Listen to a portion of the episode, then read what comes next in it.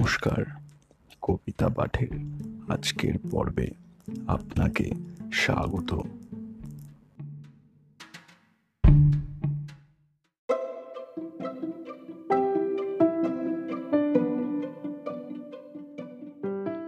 আজকে আমার নিবেদন কবি সুকুমার রায়ের কবিতা, দাদা গো দাদা। কবিতা পাঠে আমি সাহেব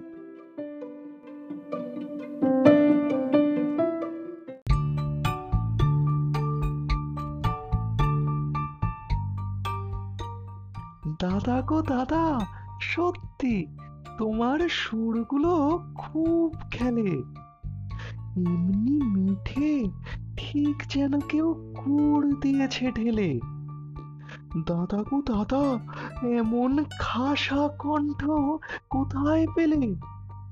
এই খেলে যা, গান শোনাতে আমার কাছে এলে। দাদা গো দাদা, পায়ে পড়ি তোর ভয় পেয়ে যায় ছেলে গাইবে যদি ওই ওইখানে যাও, ওই দিকে মুখ মেলে।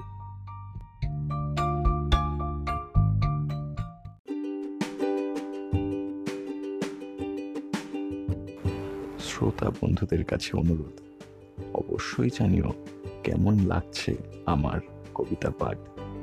আর শেয়ার করতে কিন্তু ভুলো না।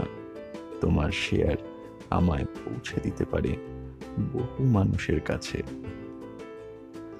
এছাড়াও আমার আপকামিং এপিসোডসের আপডেটস পেতে সাবস্ক্রাইব করো আমার চ্যানেল ধন্যবাদ।